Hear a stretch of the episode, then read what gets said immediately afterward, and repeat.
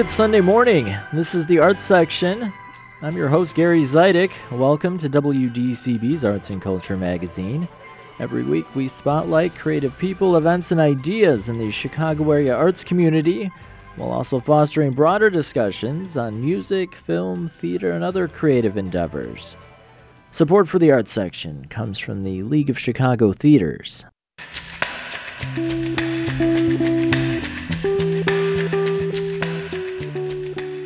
On today's program, I'll take you with me to the Illinois Holocaust Museum and Education Center for an up close look at a new exhibit all about the Green Book, which was an important resource for black Americans over a 30 year period between the 30s and 60s.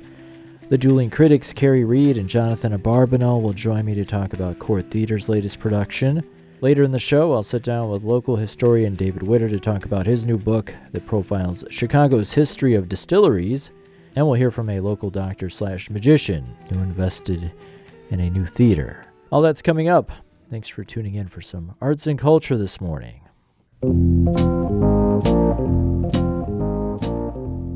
First published in 1936, the Negro Motorist Green Book became an important resource for African American travelers.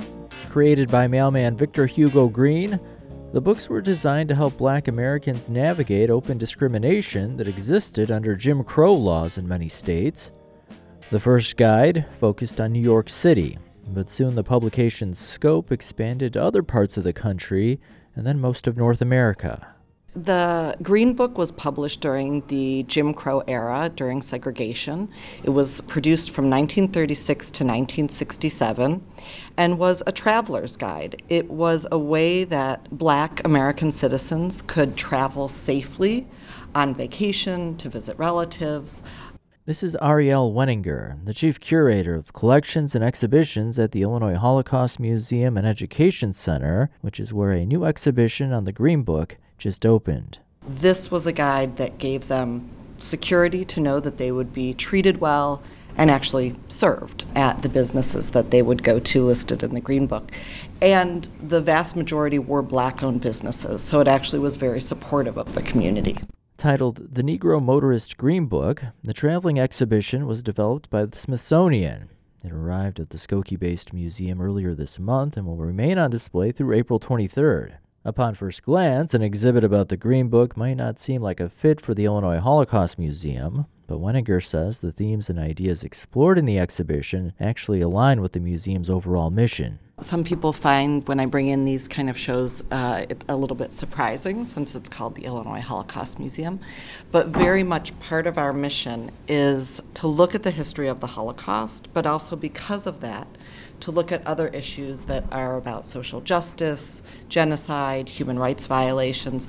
So we actually, in our both our programming and our exhibition schedule, have these different themes that we highlight at different points in time. So in the past, we've had exhibitions about Japanese American internment, Nelson Mandela recently, issues around LGBTQ rights. So we combine both shows about Holocaust history and these other issues. I recently visited the North Suburban Illinois Holocaust Museum and Education Center for a closer look at the new exhibit. I sat down with Weininger for a conversation about the Green Book and its creator, Victor Hugo Green. Did I read something that Victor Hugo Green he got the idea from a, a friend who had put together a similar guide for Jewish people going to uh, the Catskills? Yeah, uh, there was a Jewish traveler's guide that was produced in 1916 that a friend of his had.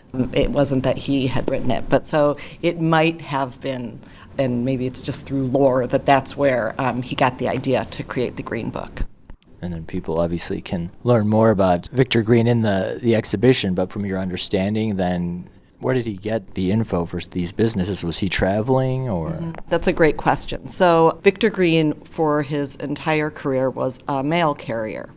And he actually would go out and experience Harlem, where he lived, and find what businesses were open to black Americans and those that were um, segregated or would not serve people. And so he started logging those down. And so the first Green Book is actually all about Harlem. He then utilized other black mail carriers to be sort of his, his agents, uh, to go out into wherever they were working and report back to him what businesses were, um, were safe and comfortable for black citizens and those became the listings. So the mail carriers also become one of the main ways that they sell the Green Book. That's another interesting thing is that I think some people might just think Harlem was all safe, but that's kind of a theme throughout the exhibit that the quote unquote North or even New York City, there were businesses that, that discriminated. Yes, and Harlem at the time that Victor Green was living there was quite segregated. So, yeah, and we do see that also in the sections of the exhibition that deal with the different directions one would go in the country traveling north, traveling south, and traveling west. And oftentimes I think people think that segregation was really uh, only in the South, and that's just simply not true. It was just a diff- it took a different form in the North and in the West. When we talk about forms, what are some examples uh, in the types of things? Would it be would there be a spectrum of flat out refusal of service to threats of violence? Correct. Yes, I, both of those things. And so people were told that you know even though the sign said no vacancy, they were not allowed to um, they would say, "Oh, sorry, it actually the hotel actually is all full." So just rejection of service, being told to enter a business through a back door, um, not being able to sit at a, a table or go up to the bar, not being able to actually hand someone money when you were paying for something. All of these things are forms of, of outright discrimination, but also are belittling to people. And so Victor Green wanted people to be able to go into a business and enjoy themselves and enjoy their partner, their family. And so that's why these businesses are listed in the Green Book. If you're just tuning in, you're listening to the arts section. I'm Gary Zidek. I'm talking with Arielle Weininger, the chief curator at the Illinois Holocaust Museum and Education Center. We're talking about the museum's latest exhibition, the Negro Motorist Green Book. News of the Green Book spread via word of mouth, but the dissemination of the publication was also aided by a progressive American company. The other major vehicle of getting the Green Books out there was the Esso stations. So, which what is today ExxonMobil was then Esso, Esso Standard Oil. They were very progressive in the hiring of black Americans in all levels of the business. And particularly, they hired two black um, marketing professionals so as to market, of course, it's a business, so as to market to black Americans. And it is then through this progressiveness of Esso that um, there are black uh, owners of franchises of Esso stations. Um, Esso employees at the filling stations were often African American. And so the guidebook is actually sold across the country in Esso, in Esso stations. Is there any evidence that the businesses listed in uh, these different editions of the Green Book thrived and, and, did well because they were being listed as being saved? Very much so. I mean, these whole areas like Bronzeville hugely benefited from the Green Book.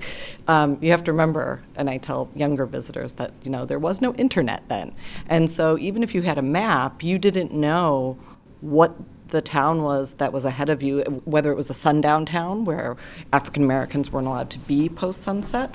So, you know, this becomes this essential guide to help people travel, to help people go visit relatives that lived in the South or the North. Yes, these whole communities like Bronzeville, like Harlem, really were these black entrepreneurial worlds of, of businesses that ranged from clubs to restaurants to hair salons and they really did thrive. And unfortunately, post the passage of the Civil Rights Act in 1964, because black Americans were now legally able to go into any business or any restaurant, a lot of these businesses uh, faltered after that time. We were talking before we started recording. Really, the Green Book is all about what businesses are safe. There weren't explicit warnings of businesses not to go to. No, in fact, um, Victor Green was sort of endlessly optimistic and positive, and he was not interested in, in writing about where not to go. It was only directing people towards these friendly businesses. Um, and welcoming businesses.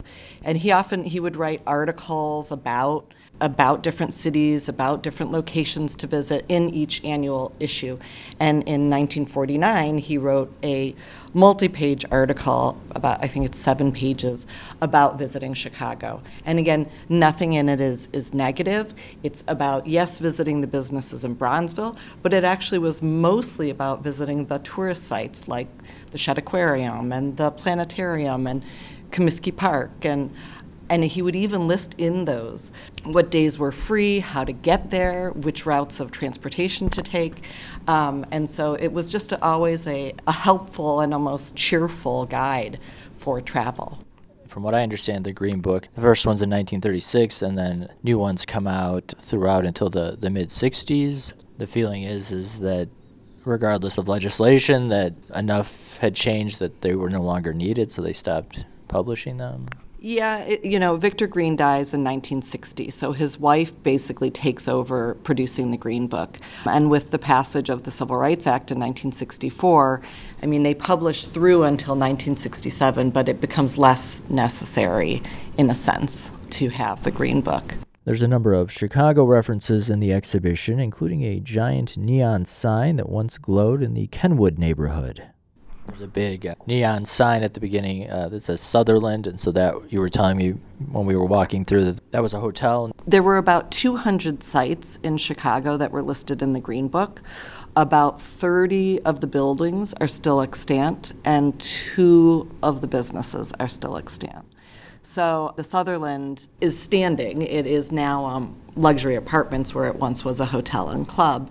Um, but yeah, so that original sign was found by the developers of the apartment building in the basement of the Sutherland, which is located at 47th and Drexel. And what are the, the two businesses that are still standing? So, the two businesses that are still here is the Royalton Hotel, which is on the near west side, and the Parkway Ballroom. But it's a, a little bit of a, a different iteration, but it is still the Parkway Ballroom. Weininger says there's been a great response to the exhibition since it opened in early February. She hopes visitors leave with a better understanding of a piece of American history and perhaps a little inspired. I think that in many ways this was a very simple solution to a very complicated problem of, of segregation. And I think that that's really something that people can take away that, that you can create really enormous change that benefits people by just doing something that's really quite simple. It doesn't always need to be a Nobel Prize winner who, who fixes situations for us in our, in our country or our society. This was a, a mail carrier who came up with a, a nice idea to support other businesses and, and help people lead joyful, happy lives. And, and he did it for 30 years.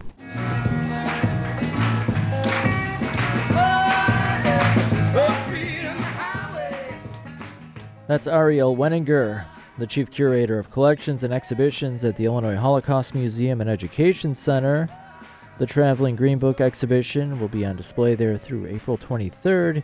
You can find more information at ilholocaustmuseum.org.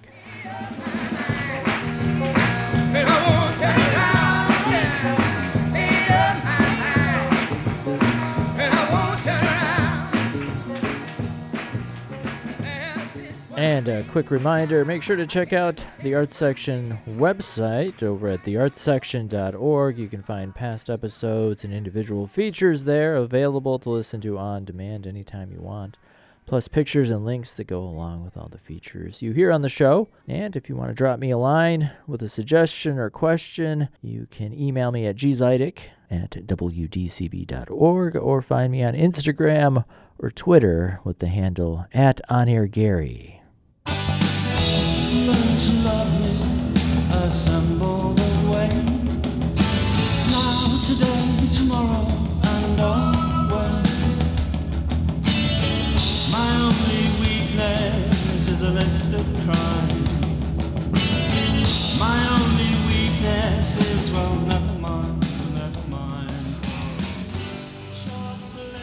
and you are listening to the arts section. I'm Gary Zidek. Joining me remotely are the dueling critics Kerry Reid and Jonathan Abarbanel. Good morning. Good morning, Good Gary. morning. Good morning, Gary. Hyde Park based Court Theater is reviving Caryl Churchill's rarely produced 1983 play Fen. Set in rural 1980s England, the play tells the interconnected stories of a group of women tenant farmers, directed here by Vanessa Stalling. Jonathan, let's start with you. What did you think? Well, this is a play that is uh, intriguing. There's no question about it. It is socialist, it is feminist, it is tragic. It also can be confusing. Uh, it's a play about what women do to women, what women do to men, and above all, what capitalism does to everyone. As you said, Gary, it's set in uh, rich English farmland, which is the, the historic fens of the title, in uh, the 1980s when Margaret Thatcher was reshaping the United Kingdom and its economy at the expense of unions and the working class. Uh, the farmland is being bought up by large industrial conglomerates, and with each further consolidation, it pushes, pushes the former owners, their tenant farmers, and their hired hands down an economic notch. Uh, we see this played out mostly among four generations of women, ranging from 90 years old down to six and in one key relationship between two farm laborers, Val and Frank. Among the other women in the play are Val's grandmother and her mother and her two young daughters. So Val very much is at the center of things. Val is a strong woman, uh, but she's also a woman who's at the end of her rope. Frank is weak or at least pliable, as coincidentally all of the, the few men in the play are. Uh, and they're all seen, with the exception of Frank, they're all seen very, very briefly. And since you uh, just referenced it, let's pause for a moment here. We have a, a clip from Fen. This is a scene with Val and Frank. What's wrong? I'm leaving him. I'm going to London on the train. I'm taking the girls. I've left him a note, and that's it. You follow us as soon as you can. It's the only thing. New life. Where you gonna live? We'll find somewhere together. How much money you got? 56 pounds. Uh, I'll get a job. I just want to be with you. I want to be with you, Val. All right then. What am I supposed to do in London? Where do you want to go? You say, I don't mind. You don't like it here? You're always grumbling about Mr. Tewson. He's not a bad old boy. He don't pay you what he should. He was good to my brother. I am in a panic. Shall I see you tonight? In London. Here. That was a scene from Court Theater's new production of Caryl Churchill's play Fen. Jonathan? I think that playwright Caryl Churchill absolutely knows her people, and she certainly knows her geopolitics of that era, and she etches the characters in very quick, bold moments. Uh, although very few are seen in really great depth. The story is linear, but even so, it's kind of difficult to understand who's who, with six actors taking on 21 roles, among them adults playing the, the children's roles. Kerry, I'm going to throw it to you. What's your yeah? I, I think take? one thing that's uh, interesting to note is that this play was written fairly early on in uh, Churchill's association with Joint Stock Theater Company. Joint Stock was a company that really specialized in almost anthropological approaches to writing plays. Um, Churchill is, of course, the playwright, but they did long periods of research. I think Fen, Fen is one of the plays of which Churchill has said more of the voices of the people they interviewed were present in the final form than almost anything else that she had worked on. Mm. So they spent a lot of time talking to these women. Um, the Fens, it, it's an interesting thing. It's like this flat land. Um, it, the history of conflict there goes back at least to the reign of Charles I, when he sort of hired people to um, go in and increase the court revenue by, uh, you know, draining the fenlands where these people had lived for a long time, living off eels, doing some subsistence farming, other kinds of fisheries, and really decided that they wanted to make it, you know, it's sort of the first agribusiness, you know, if you will.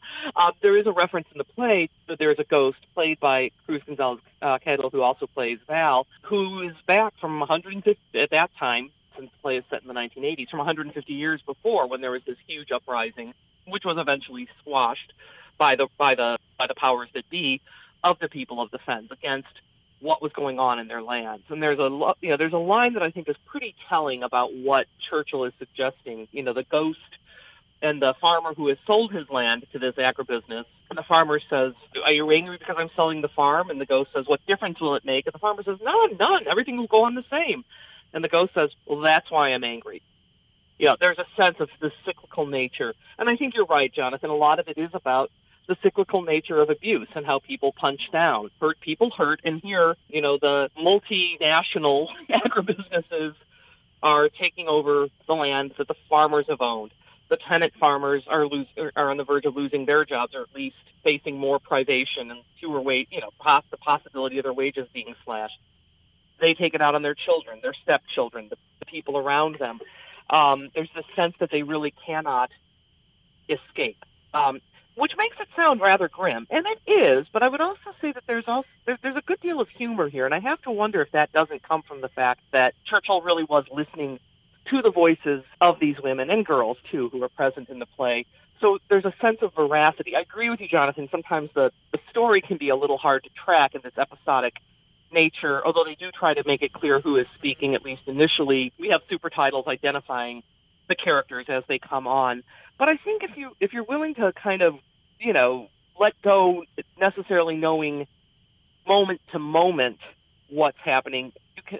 I was almost going to say you can sink into Fen, but given that it's kind of marshlands, I don't know if that's a good way to put it. Uh-huh. And just kind of let these stories create their own emotional pull on you. There there is music. There you know, you know there are points where they sing there are attempts to find beauty in what is, you know, as I said, a decidedly rather grim world. And I do give Vanessa Stalling and her entire team at court a lot of credit for creating, you know, what I think is a is a very visually arresting um, representation of the themes of the story. Yeah, it's played in a farm field, quite literally a stage spread with earth, within within which are buried potatoes, which the laborers dig up. In back, however, is a monstrous concrete wall, wider and taller than we can see from the audience, looking like a huge dam or a vast retaining Mhm. wall. It's a powerful, uh, even radical image of the industrialization of farming. But I'm not sure that audiences who don't know this play, and that would be most folks who are seeing it, I'm not sure that they will necessarily understand it. They'll say, "What is, you know, what what is that? What why are they there?"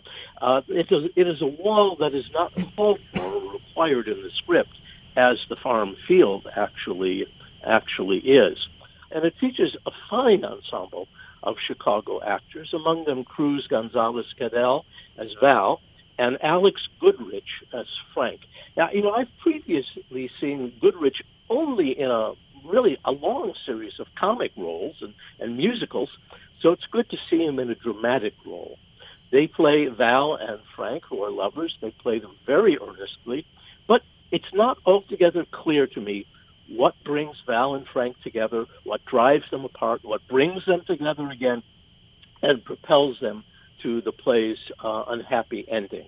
Uh, I have seen other productions of Fen. This is the third production I've seen over the years, and, uh, and and the relationship was more clear to me. So I think the key may be that their scenes need to be played out a little more leisurely, a little more time, so we can understand the dynamic between them. Right, and the play is played straight through, no intermission.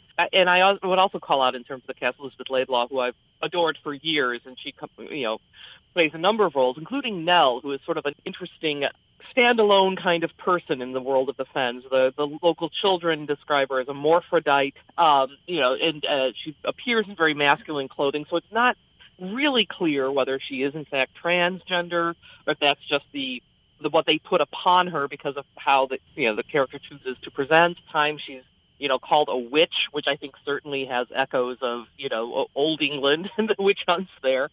And then this idea that women who kind of live on their own, don't fit in, are perhaps particularly vulnerable. Although what we see with Laidlaw's Nell is somebody who is willing to you know take a stance, even if it just means you know, throwing one of the local brats into a, you know, into a into a rabbit hutch until they calm down and can, you know, can get control of themselves. uh, yeah, I would I would agree. This isn't the easiest play. It isn't even the easiest Churchill play, and Churchill doesn't always make things crystal clear for audiences.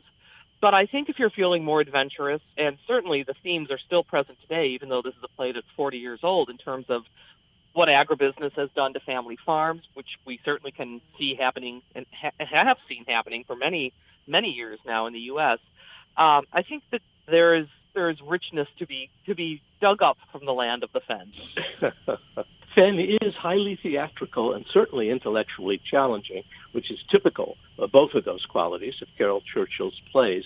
Uh, you know, it may have Fen may have little purpose today as a comment on Thatcherism. It is not something that American audiences are particularly concerned with, but it remains a strong view of how the poor are ground down in any era and how women connect and disconnect under difficult circumstances. I was thinking about that when you said it wasn't clear why Val and Frank are together, and I have not seen previous productions. I have read it, but I will say that I think maybe that's part of the.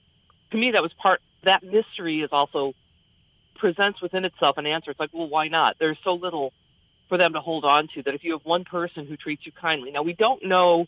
We never hear that Val's husband and the father of her children has been abusive, but you know maybe there's just this sense that the magic has gone out of everything. So even a relationship with the you know the guy who drives the tractor at the next farm over is somehow at least momentarily can be seen as a you know a, a new chance, right? And, and certainly that's a human thing. We may not always understand why people go for the people they go for, but history is filled with uh, with tales of you know people who kind of went off impulsively with somebody for whatever reason, and it may not be clear to us. It may not be entirely clear to them, but there is some kind of spark that suggests something is missing from their lives, and it's certainly easy with the lives of the women we see in this play to understand that there's quite a lot that they're missing, and, and indeed quite a lot that has been denied to them by forces of capitalism, by you know, by misogyny. At one point, uh, and I agree with you about Goodrich, by the way, Jonathan. It was really a treat to see him do this kind of role. He's the farmer Tewson, and he says how much he loves to hire women because they'll just put up with anything. I've seen women work with icicles on their faces. I admire that. I'm, it's horrifying, right? But it does give you an idea that even in this world of privation, the women are still the ones who are doing, you know, working under even worse conditions than everyone else. So I think you both touched on it, but what? so what does this physical stage look like? It's kind of got these these dirt scalloped, uh, front, you know, the in the thrust uh, that represents the farmlands. We see the women working there collecting potatoes, you know, in the initial scene. But it also almost looks like waves of dirt because there's these uh, sort of stainless steel scallops. So it's not a flat, you know, it's not a straight edge. It's sort of a curvy, linear approach. And then as we get back, as Jonathan already mentioned, there's a very tall, imposing gray concrete wall stretching up into the you know up into the up into the skies um, with a door that op- a high up that opens at one crucial point later in the play. Um, and then there's just you know set pieces that move on and off but it's not you know, it's nothing that suggests a realistic house or a realistic uh, landscape at all. Even the fens you know even the farm although it's dirt and it's very commonplace to me it had sort of a you know edge of reality um, sensation to it, I think, because the way it was scalloped and with the metal. And I, I don't know how you would interpret it, Jonathan, but that's kind of how it landed with me.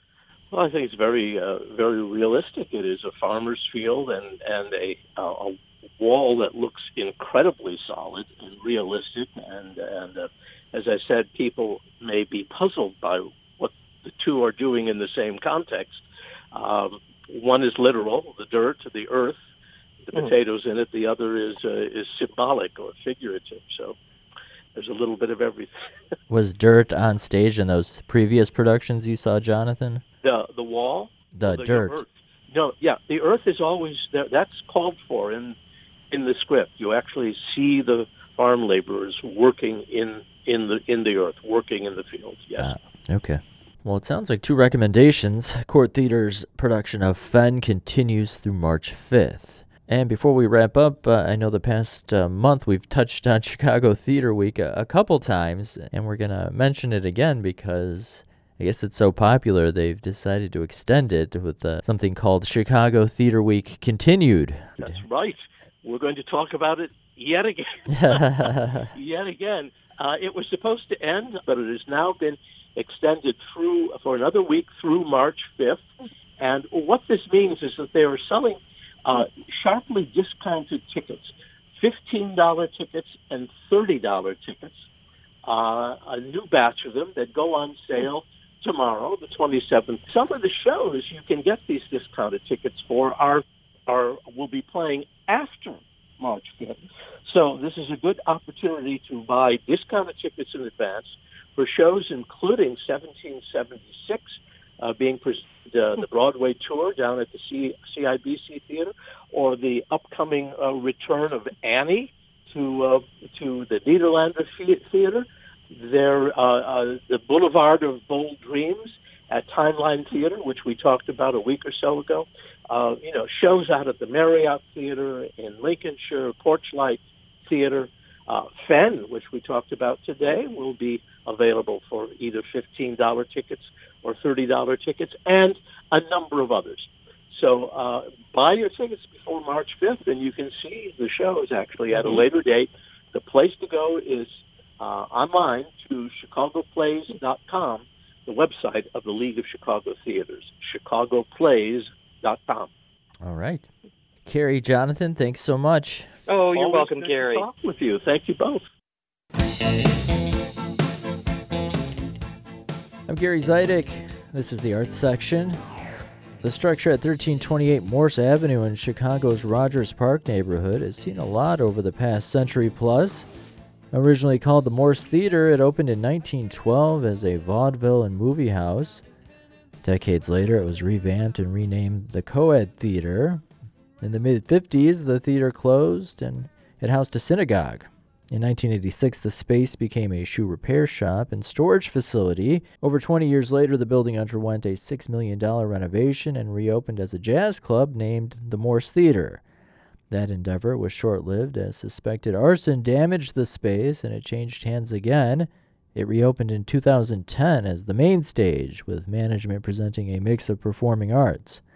After some initial fanfare surrounding the new venue, eventually the owner shifted the business completely to hosting private events. Then in 2020, the pandemic erupted and shut down the main stage. This past summer, the building reopened again with a new identity the Rhapsody Theater. The plan is for the historic 200 seat venue to present a mix of magic and music shows and eventually open a full service restaurant. This latest iteration of the venue on Morse is being led by Dr. Ricardo Rosenkranz a pediatrics professor at Northwestern slash magician. Chicago is an incredible city historically for magic. The Mexico City native spends a great deal of his time teaching at the Feinberg School of Medicine at Northwestern, but around 25 years ago, he developed a new passion outside of the medical field when he started learning about magic. I read something that you wandered into a magic shop in Mexico several years ago and that's really what, what sparked your interest in performing magic?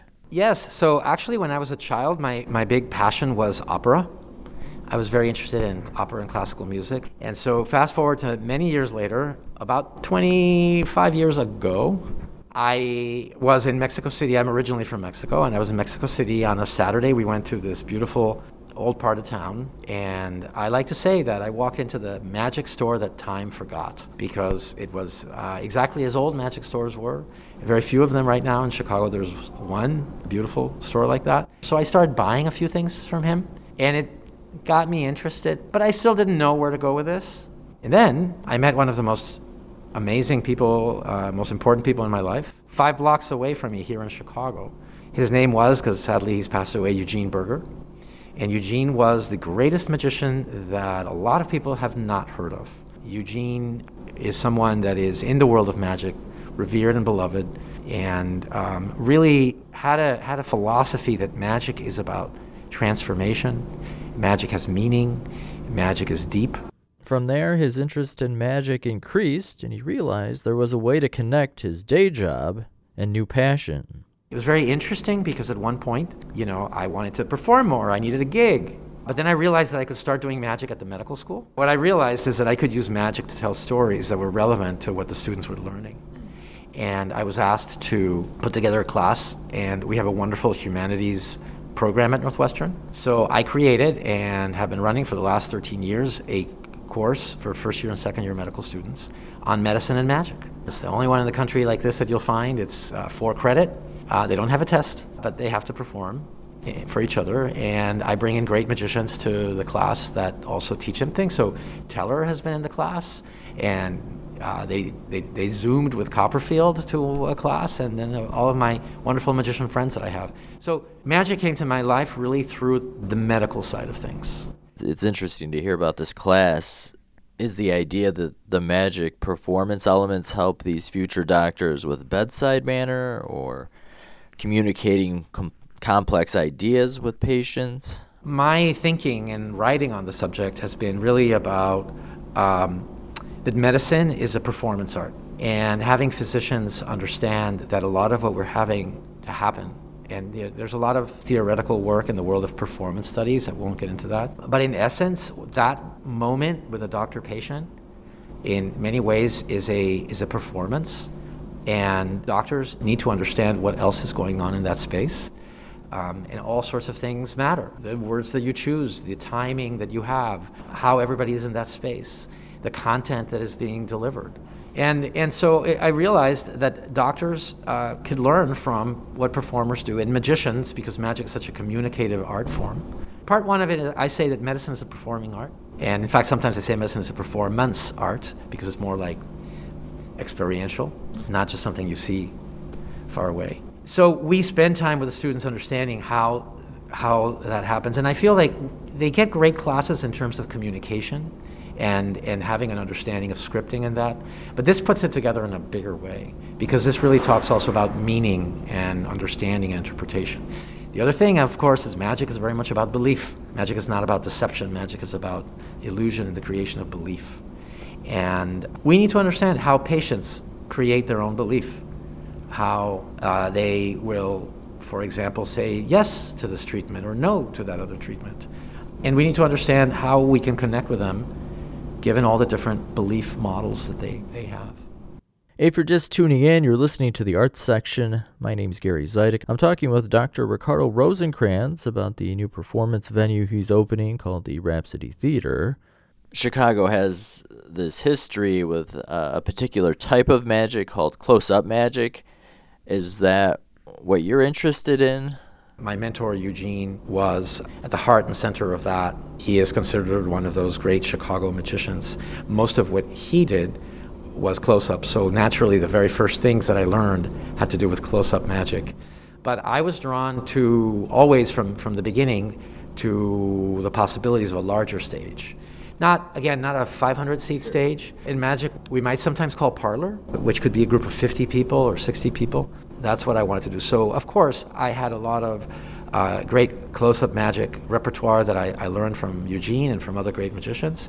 But I was building this show with larger pieces that play to larger audiences 200 people, 300 people in a stage, in a set with a different storyline and a story arc. Fast forward a bit, and last year, an opportunity for Rosenkranz to take over an existing performance venue with some great acoustics and historical panache presented itself. We're coming off this and we're still kind of in this strange period. Were you looking to start your own thing, or was this an opportunity that came into your life? Well, I think pre pandemic, I was looking for a space because I was never really satisfied with.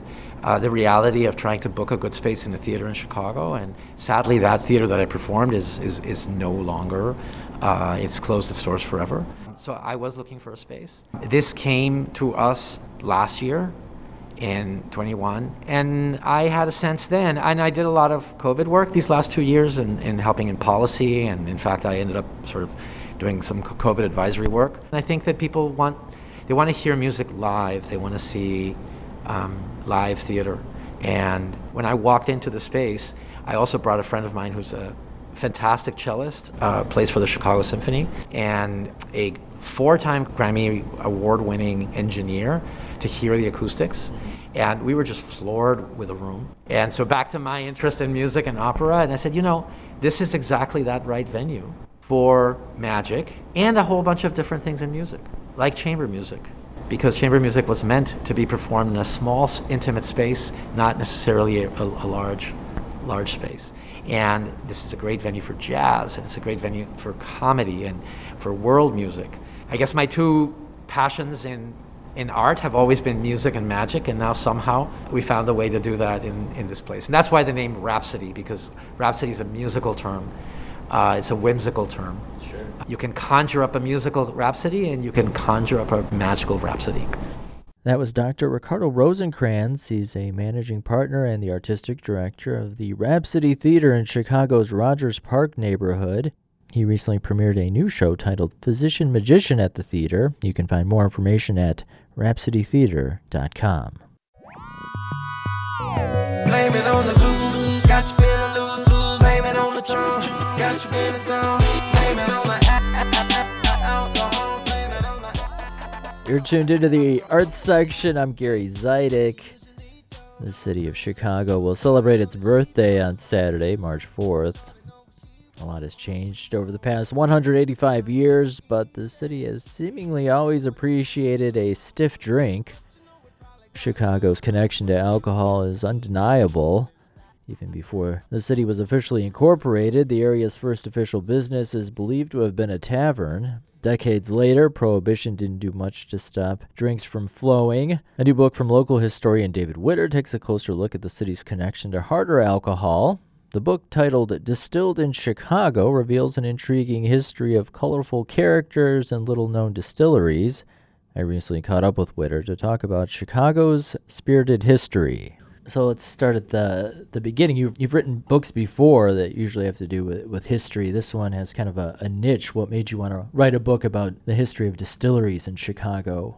Well, you know, I've been writing about Chicago and Chicago history for like 20, 25 years, and alcohol has always played such a major part in the identity of the city. Chicago, it seemed to be a little more prominent and concentrated. Um, I grew up in a neighborhood where most, like most people in Chicago, there's like six bars within two blocks. Yeah. So it's it's it's always been a part of our culture and our, our Chicago's identity. For you, also, there's even a, a deeper personal connection. Uh, you write in the preface, the introduction, that uh, your grandfather operated a, a, tavern in Gary. Yeah, he owned a tavern in Gary. Um, it was during the let's say the 40s, 50s, and 60s, probably early 70s, and yeah. And as a child, I would stay live with my grandparents or stay with them like most many people do. And in his basement, he had a store area, storage area, and I would wander around the basement uh, looking for things. And then um, I discovered that he had this this this little cordoned off area, and it was locked. And then one day the lock was unlocked, so I went in there and I found all these pint and half pint bottles of basically we'd call cheap cheap brandy, schnapps, palinkivac, all these liquors. Now I'm a, of a Lithuanian background. My grandfather owned the Kaunas Tavern, which is a, a, city in Lithuania, and so he, you know, the Eastern Europeans in general, in Gary, South Chicago, North Chicago, they enjoyed these are liquors more or less from their home culture, the schnapps, the slivovitz, the the brandies.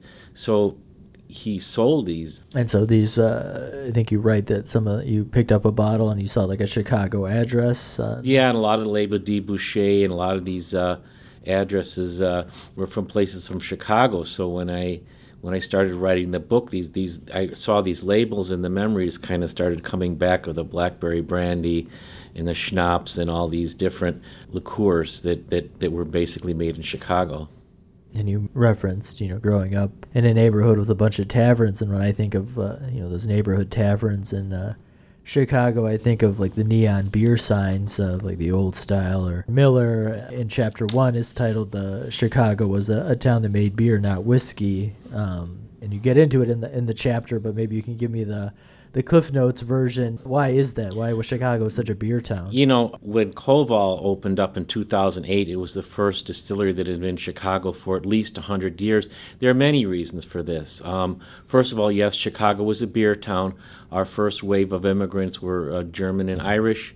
The Germans actually kind of revolutionized. Uh, brewing in America by bringing lager beer and their, their ability to make lager beer and so a lot of you know Schoenhof and there's a lot of there's still a, a, a brewery school downtown um, on Green Street that, that that has trained many of the master brewers in the country for almost the last century, and we had Germans and Irish, so Chicago made a lot of beer, um, and it was there was no you have to remember there was no refrigeration. We didn't have uh, Coke or juices or Sprite. People drank either water or you know spirits that would kind of last ciders, hard ciders, beers. There was of course whiskey and things that were distilled in Chicago. And then about the 1880s, 18 even before that, you had the Whiskey Trust, which was located in Peoria, which is I think one of the more original aspects of my book. I don't think a lot of people know about this, but basically it's the same the Carnegies, the Rockefellers, you know, the Carnegies had steel, Rockefellers had oil. A lot of these unknown sort of faceless uh, industrial people, rich people got together and decided that they were going to make all the whiskey in Peoria, much of the whiskey in the entire country. Um, Peoria was located on the Illinois River. It had river transportation, railroads near Chicago, Peoria, corn in the farms in the area, oak trees, wood to make the, the barrels. And so from about 1880 to 1920, as much as 40% of the entire nation's whiskey supply was made in Peoria. It was controlled by the Whiskey Trust. And there were a few distilleries in Chicago, but they were just almost a combination between organized crime and big business where they, they bought some out, they priced them out, they would open a whiskey store and undersell them until they went out of business. And there were even a couple examples where they were forced out forcefully, dynamite or threats, but basically the distilleries were all gone in Chicago by, you know, 1890. But what would have happened if uh, prohibitions never enacted? Would the Peoria Whiskey Trust just kept on going? Perhaps, yeah. I think it, you know it was winding down, and I think that um, obviously, you know, we we get most of our whiskey now from the Tennessee, Kentucky, Louisville area. They had shipping on the Ohio River, but they they didn't have the access to the rails that they had in Peoria. So I think with the advent of trucking, after you know 20s, 30s, 40s that they were able to get more, ship more product out of the mountains. If you've ever been to any of these distilleries in Tennessee, they're up in the mountains, and they, they're not on, they're not close to a rail yard. So I think eventually these these whiskey companies would have gotten into the mainstream, you know, after Prohibition. But for a time, yeah, Peoria kind of ruled the whiskey of America. Yeah, that is an interesting piece of history that I don't think many people know about. Uh, a lot of uh, recognizable names pop up in, in the book in different contexts. One uh, colorful character that, that pops up that I knew of because of the famous Frank Sinatra song uh, Chicago. You write a lot about Billy Sunday. The town of Billy Sunday could not shut down. Yeah, Billy Sunday was a colorful character. He started out playing with the Chicago White Stockings. He was actually an all-star baseball player, and he was fairly well known uh, even that day. And I guess one day he was with his teammates uh, on the near south side, and uh, they would drink after the game and in corrals like baseball players, like a lot of men do. And the people from the Pacific Garden Mission, which is still there, it's been it was in the South Loop. Uh, now it's a little further south on like 13th and Canal, but it's been there since the 1870s they came and approached him and gave him the sermon, and he he transformed and he became the nation's leading preacher. He became sort of the forerunner to Billy Graham or many of these people now that are on these these religious television stations. Uh, he was just a huge celebrity. He traveled the country in tent revival. He was making uh, the equivalent of $100,000 a year, attracting five, 10,000 people for his shows. He advised presidents, uh, the Republican presidents, Coolidge, Harding, during the 1920s. He was very much like the foreigner to Billy Graham, very charismatic, and, and his main sermon was anti liquor. So he was one of the main forces behind Prohibition. He was based in Chicago. Yeah, yeah. He traveled around, but he's buried in uh, Forest, Forest Lawn Cemetery, I believe. So he's, he was based here, yeah. If you're just tuning in, you're listening to the arts section. I'm Gary Zidek. I'm talking in studio with author David Witter about his new book, Distilled in Chicago A History. What impact did Prohibition have on Chicago? Well, obviously, it, it unfortunately changed the city forever. Our identity is still tied to the Prohibition gangsters, Al Capone, and so forth. Uh, we've been recently kind of celebrating as Michael Jordan's 60th birthday or something like that. He he eclipsed Al Capone for a short time, but I think now it's back to Al Capone. We have gangster tours and gangster movies, and there must be a series or movie coming out. And actually, the, the it's a little bit featured in the book Jim, Big Jim Colosimo, and he sort of ran the Levee District, which was the precursor to uh, all of our organized crime. The Levee District was uh, just south of downtown along Clark Street and about the 20th, Cermak, they, now it's called Cermak, 14th, Archer, Clark, Wabash. And it was just a, a very large district devoted entirely to vice. Prostitution was the first lure, but drinking was the second and Colosimo was the he was the man who eventually ran not ran that area, but he was the more, more most wealthy and prestigious person who was involved in the, the prostitution and the gambling and the things of that nature. And Johnny Torrio, who was uh, Colosimo's sort of right hand man or advisor, very smart, uh, very much almost like Meyer Lansky. In about 1918, he saw prohibition coming down the pike, and he said, "This is this is going to be the way we make our money because people are going to want liquor. So let's just let, let me take some money out of the till, and we'll start buying breweries and make ways to bootleg whiskey." Colosimo was against that. Apparently, he thought, "We'll just stick with the gambling and the prostitution. This this prohibition stuff is going to be a waste of money." So he was eventually probably assassinated for his unwillingness to put the resources of what was the fledgling Chicago gang into making alcohol. And then Capone, who was much more bloodthirsty, much more aggressive, he took over. I, I suspect around 1921. These things, this is not like these people signed contracts and you know announced in the newspapers, but he took over. And then, you know, Al Capone was making you know the equivalent of, of, of tens of millions of dollars a year uh, at its height, mostly on bootleg liquor. Yeah. I want people to read the book, so we're not going to do step by step. So if we fast forward a little bit, you know, once Prohibition ends, and then of course, uh, was World War II. Uh, Post-war, though, by then industry is already established, and there's no thought of uh, a distillery opening up in Chicago post World War II. Well, this is once again uh, somewhat tied to organized crime. Um, Al Capone was convicted on federal charges. And Frank Nitti, who most people agree was the follower of Al Capone, he didn't want to get involved with the federal government. Uh, spirits and, and whiskey was uh, basically controlled by the federal government, very much overseen. You know, today we have the Bureau of Alcohol, Tobacco, and Firearms. Nitti did not want, he, you couldn't bribe the feds. Al Capone went to prison under federal charges. Nitti went to prison under federal charges. So the organized crime uh, syndicate in Chicago decided just to stick with beer because the feds didn't bother because it was lower uh, alcohol, but they it made plenty of money. So at the Manhattan Brewery on like 39th and Halsted around there, you had all these breweries that organized crime bought up and controlled, and they continued to make make beer, and they just didn't want to get involved in in the spirits because it just brought on too much heat, as they would say.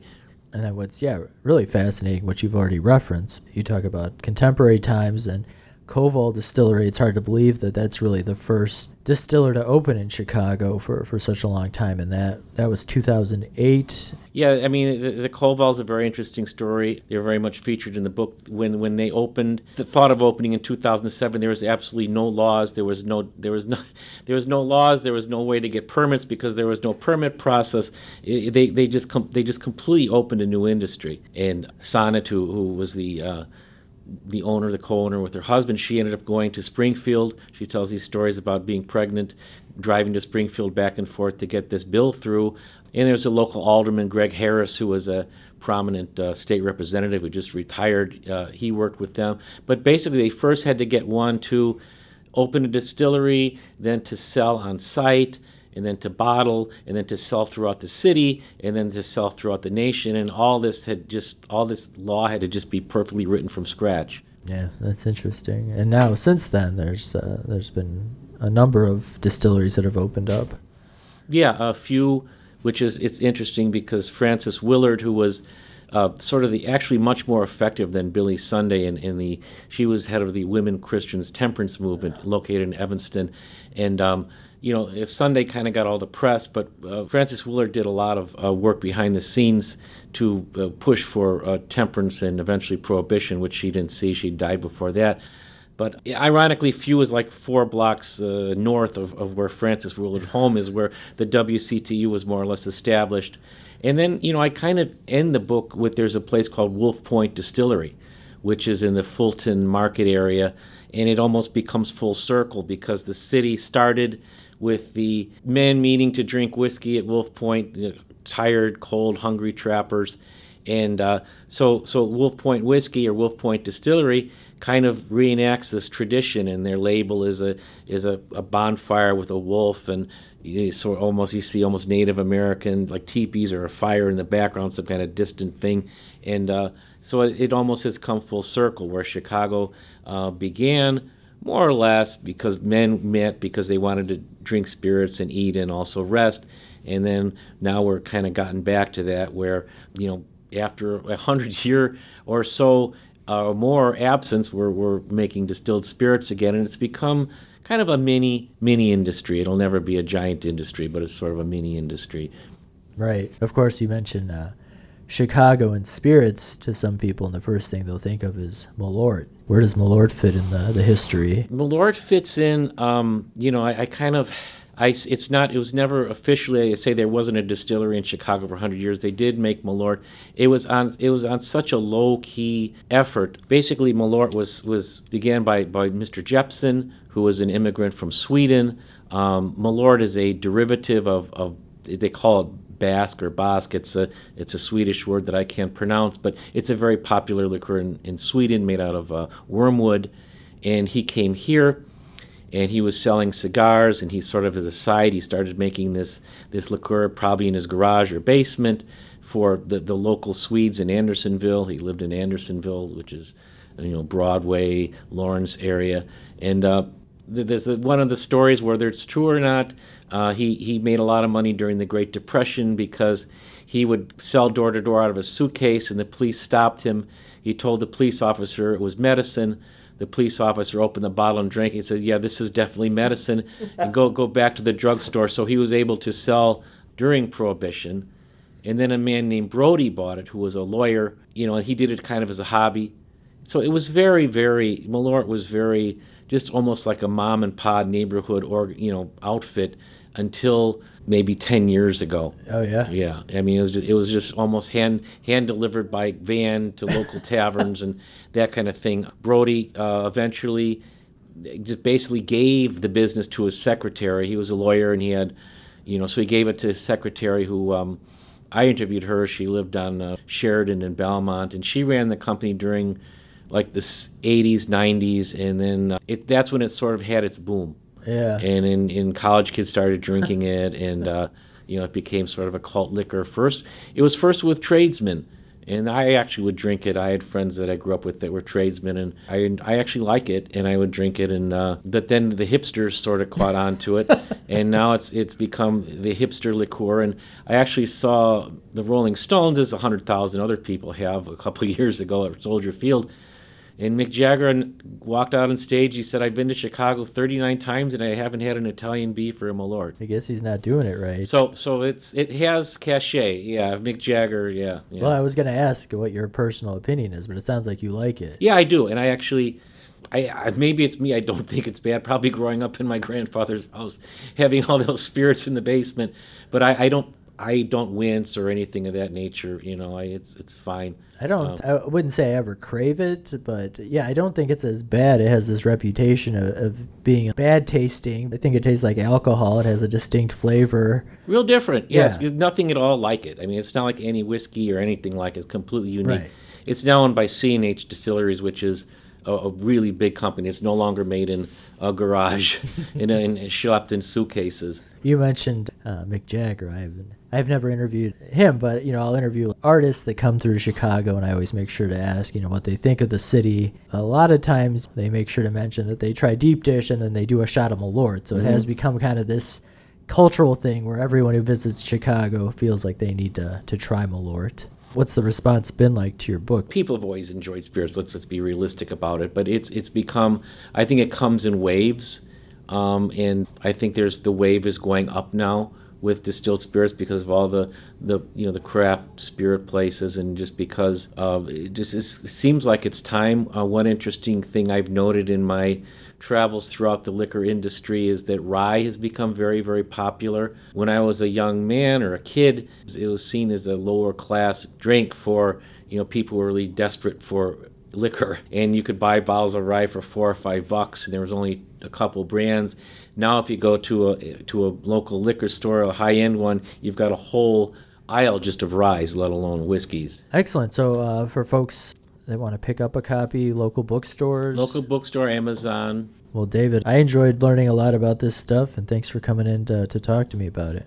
I enjoy your show very much. You, you cover such a wide array of, of artists in the arts and things in the city that, that no other, very few other entities uh, tread upon. So it's always something different. I appreciate it, and now you're you're part of it. David, thanks so much. Thank you. That was David Witter. His book Distilled in Chicago is out now. You can find more information at his website, davidwitterchicago.com. Chicago, Chicago, that toddling town. Chicago. Chicago. That's going to wrap up this edition of the arts section, but remember you can always find more arts and culture online by visiting the program's website over at theartsection.org. There you can find past episodes and individual features available to listen to on demand anytime you want, plus pictures and links that go along with all the stories you hear on the show. My name is Gary Zidek. I hope you'll join me again next Sunday morning at 8 a.m. right here on 90.9 and 90.7 FM for another edition of the Arts Section. Until then, I hope you have a great week. Thanks for listening. In Chicago, Chicago, my hometown. Chicago, Chicago, that toddling town. Chicago, Chicago, I'll show you around. I love it. Bet your bottom dollar you lose the blues in Chicago, Chicago, the town that Billy Sunday could not shut down. On State Street, that great street, I just want to say, they do things that they never do on Broadway.